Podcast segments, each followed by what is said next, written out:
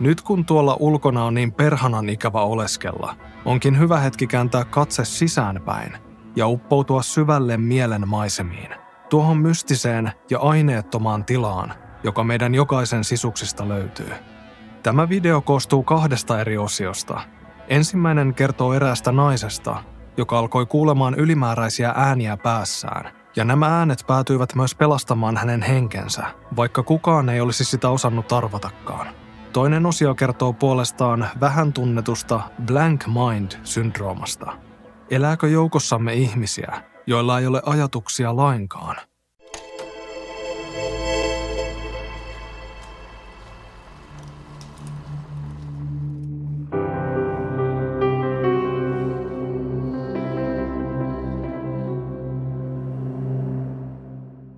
Tämä on sellainen potilastarina, jota on hyvin hankala kuvitella todeksi. Potilaan henkilöllisyydestä tiedetään julkisesti vain A-B-nimikirjaimet, joka ei ainakaan vahvista tarinan uskottavuutta, mutta kyse ei ole kuitenkaan mistään nettifoorumeille naputellusta creepypastasta, vaan se julkaistiin muun muassa lääketieteen alan aikakauslehti BMJihin, joka tuolloin vielä tunnettiin nimellä British Medical Journal, ja tämän tohtorin toimesta, jonka nimeä en osaa lausua.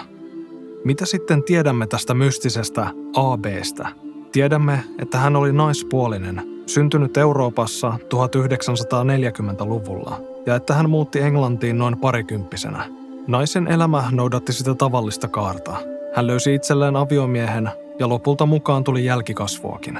Kaikki oli mennyt kuten tapoihin kuuluu, kunnes eräänä, täysin normaalina päivänä, tuntematon ääni oli alkanut puhumaan hänen päänsä sisällä – Vuosi oli 1984 ja AB vietti koleaa talvipäivää sisätiloissa kirjan ääressä, kun normaalin sisäisen monologin rinnalle oli ilmestynyt täysin uusi ääni, jota hän ei tunnistanut omakseen.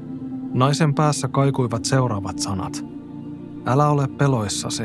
Ymmärrän, että on varmasti järkyttävää kuulla minun puhuvan sinulle näin, mutta tämä on helpoin tapa, jonka pystyn keksimään. Työskentelimme aikoinaan ystäväni kanssa Great Ormond Streetin lastensairaalassa ja haluaisimme auttaa sinua. Luonnollisesti, ja niin kuin ääni oli arvannut, nainen järkyttyi tästä melkoisesti, mutta kukapa ei olisi. Yhtäkkiä päässä kuuluu puhetta, jota ei ole tarvinnut itse ajatella, ja se puhuu sinulle kuin olisi peräisin jostain muualta kuin omien aivojen uumenista. AB katsoi parhaaksi vierailla lääkärinsä puheilla, mutta asiaa ei lähdetty kuitenkaan tutkimaan sen syvemmin. Olihan kyseessä vain yksittäistapaus. Ehkä kirjan lukeminen oli tuudittanut hänet huomaamatta unen ja valveen rajamaille. Ehti kulua useita viikkoja, ja AB oli varmaankin jo unohtanut koko asian, kun se tapahtui uudelleen. Nainen oli tuolloin lomalla toisessa maassa, ja ääni kehotti häntä palaamaan Lontooseen mahdollisimman nopeasti, koska hänen kehossaan oli vakava ongelma, joka vaatii lääketieteellistä apua – AB kuunteli näitä sanoja päänsä sisällä, jotka eivät olleet hänen omiaan. Oliko hän viivyttänyt kauan ansaittua lomamatkaa liian pitkälle? Oliko hän todella tulossa hulluksi? Kun nainen palasi takaisin Lontooseen, tuntematon ääni tunkeutui jälleen hänen mieleensä. Se kertoi, että hänellä oli kasvain aivoissa ja että hänen täytyisi mennä aivokuvaukseen, jotta se saataisiin todettua. Kaiken päälle ääni antoi naiselle vielä tarkan osoitteen, johon mennä, eikä hän keksinyt enää muutakaan vaihtoehtoa kuin katsoa, että mihin tämä hulluus on hänet viemässä. Hän lähti annettuun osoitteeseen ja hetken päästä löysi itsensä lontoolaisen Royal Free-sairaalan edustalta. Sairaalassa henkilökunnan oli vaikea ymmärtää, miksi nainen vaati päästä aivokuvaukseen, vaikka hänellä ei ollut minkäänlaisia oireita, joiden takia sellaisen yleensä mennään.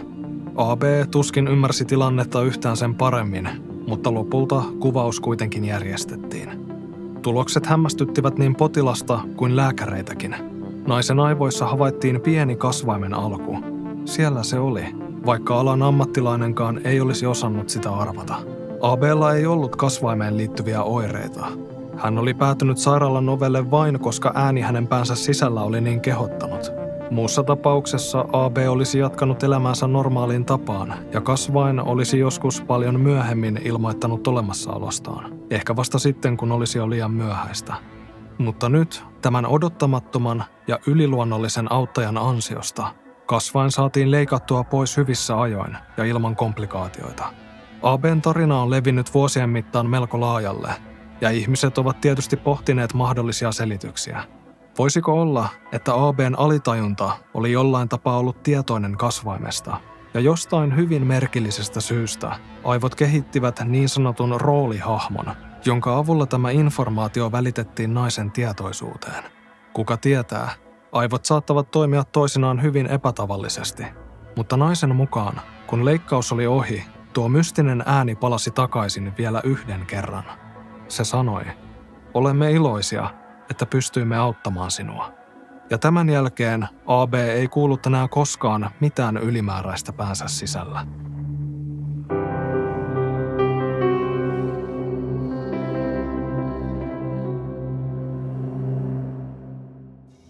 Mielen perukoilla käy silloin tällöin melkoinen kuhina.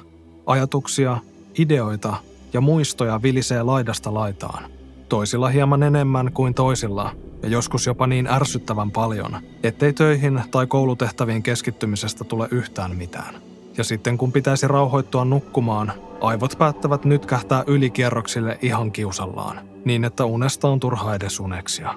Nämä ovat monille tuttuja tilanteita, mutta netistä löytyvien kertomusten mukaan keskuudessamme elää pieni prosentti sellaisia ihmisiä, joilla on täysin päinvastainen ongelma.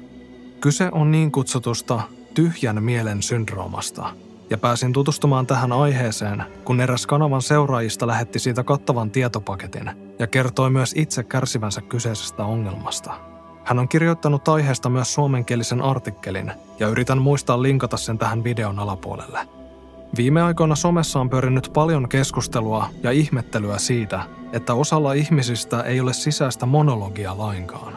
Ja ne, joilla sitä ei ole, ovat puolestaan yhtä hämmentyneitä siitä, että toiset jäsentelevät ajatuksiaan niin sanotusti puhumalla ne läpi päässään.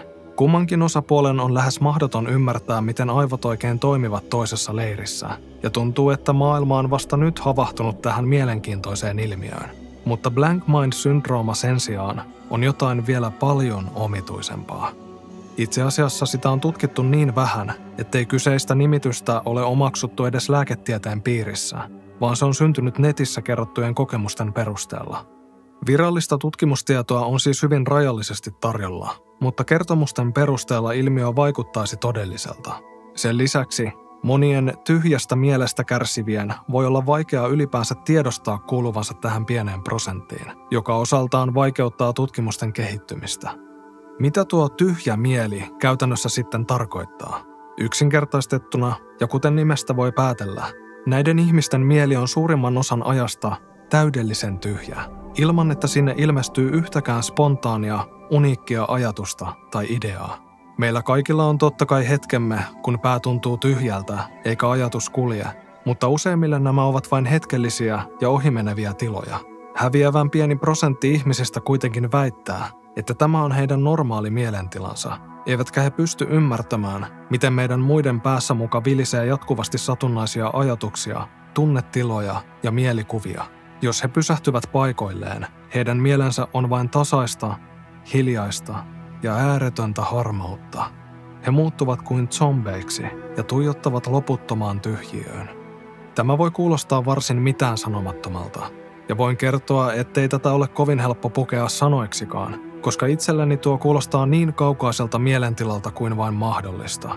Omassa päässä pyörii jatkuvasti sellainen hulabalo, että hyvä kun pysyy itse kärryillä, että mitä oli ajattelemassa juuri sekunti sitten. Aiemmin mainitusta artikkelista löytyy yksi mielenkiintoinen ja omalla tavallaan todella karu video, jossa tyhjästä mielestä kärsivä henkilö yrittää parhaansa mukaan saada ihmiset ymmärtämään, että minkälaista hänen jokapäiväinen elämänsä on ja minkälaisia haasteita tyhjä mieli tuo tullessaan. Pelkästään tällaisen yksinkertaisen videon tuottaminen oli hänelle erittäin vaikea tehtävä, koska aivot pyrkivät sulkeutumaan jatkuvasti, jonka jälkeen on mahdoton keksiä enää mitään sanottavaa. Hän kertoo, ettei pysty muistamaan asioita menneisyydestä, ei edes lähimenneisyydestä. Ne arkipäiväiset muistot, mitä hän teki viime viikolla, tai kenen kanssa hän jutteli edellisenä päivänä, ovat piilossa jossain tuon tasaisen harmauden takana, jonne hän ei pääse näkemään. Hän ei pysty visualisoimaan asioita päässään ja mainitsee, ettei pysty kuvittelemaan edes vanhempiensa kasvoja, vaikka on heidän kanssaan tekemisissä päivittäin. Esimerkiksi kirjan lukeminen on tälle harvinaiselle ihmistyypille todella kuivaa tavaraa. Teksti ei luo hänelle minkäänlaisia mielikuvia tai ajatuksia aiheeseen liittyen. Hän sanoo, että lukiessa hänen mielessään pyörii vain nuo sanat, sellaisenaan kuin ne kirjan sivuilla tai ruudulla seisovat, ei mitään muuta. Hän siis vastaanottaa lukemansa täysin autopilotilla, ymmärtää mitä nuo sanat tarkoittavat, mutta ei käsittele niitä millään tavalla, eikä tekstin sisältö jää mieleen pyörimään. Tarinoihin uppoutuminen on hänelle siis täysi mahdottomuus. Entäpä sitten elokuvat ja muut videot, joissa tilanteet ja tapahtumat on jo visualisoitu kuluttajan puolesta? Hän sanoo, että silloin mieli sulkeutuu tyhjäksi hyvin nopeasti ja tuntee jopa fyysistä kipua päässään, jonka takia pystyy katsomaan pidempiä videoita vain lyhyissä pätkissä. Tyhjän mielen syndrooma tekee sosialisoinnista hyvin vaivalloista ja yksipuoleista – Kyse ei ole siitä, etteikö hän haluaisi kommunikoida ihmisten kanssa. Hänelle ei vain yksinkertaisesti tule mieleen mitään, millä keskustelua voisi edistää tai edes ylläpitää. Hän kykenee antamaan vain lyhyitä ja geneerisiä vastauksia, oli kyseessä kuinka mielenkiintoinen tai tärkeä aihe tahansa. Työnteko tai opiskelu on hankalaa, ellei jopa mahdotonta, sillä opitut asiat eivät jää muistiin, ja aina kun yrittää keskittyä johonkin tehtävään, odottaa pään sisällä tuo tasaisen harmaa tyhjyys.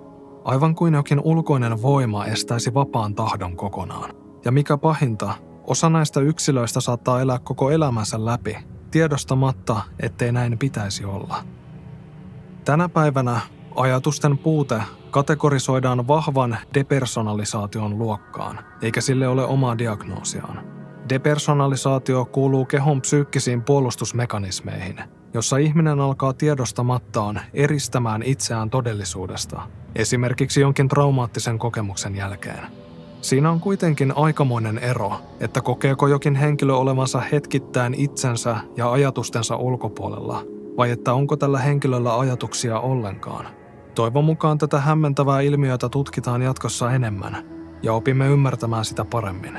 Ja onko nyt liian tahditonta kysyä, että minkälaisia ajatuksia tämä aihe herätti siellä päässä. Minkälaista olisi elämä ilman ajatuksia? Ja onko kyse pelkästään traumaperäisestä puolustusmekanismista, vai onko mahdollista, että osa ihmisistä vain yksinkertaisesti syntyy tyhjällä mielellä?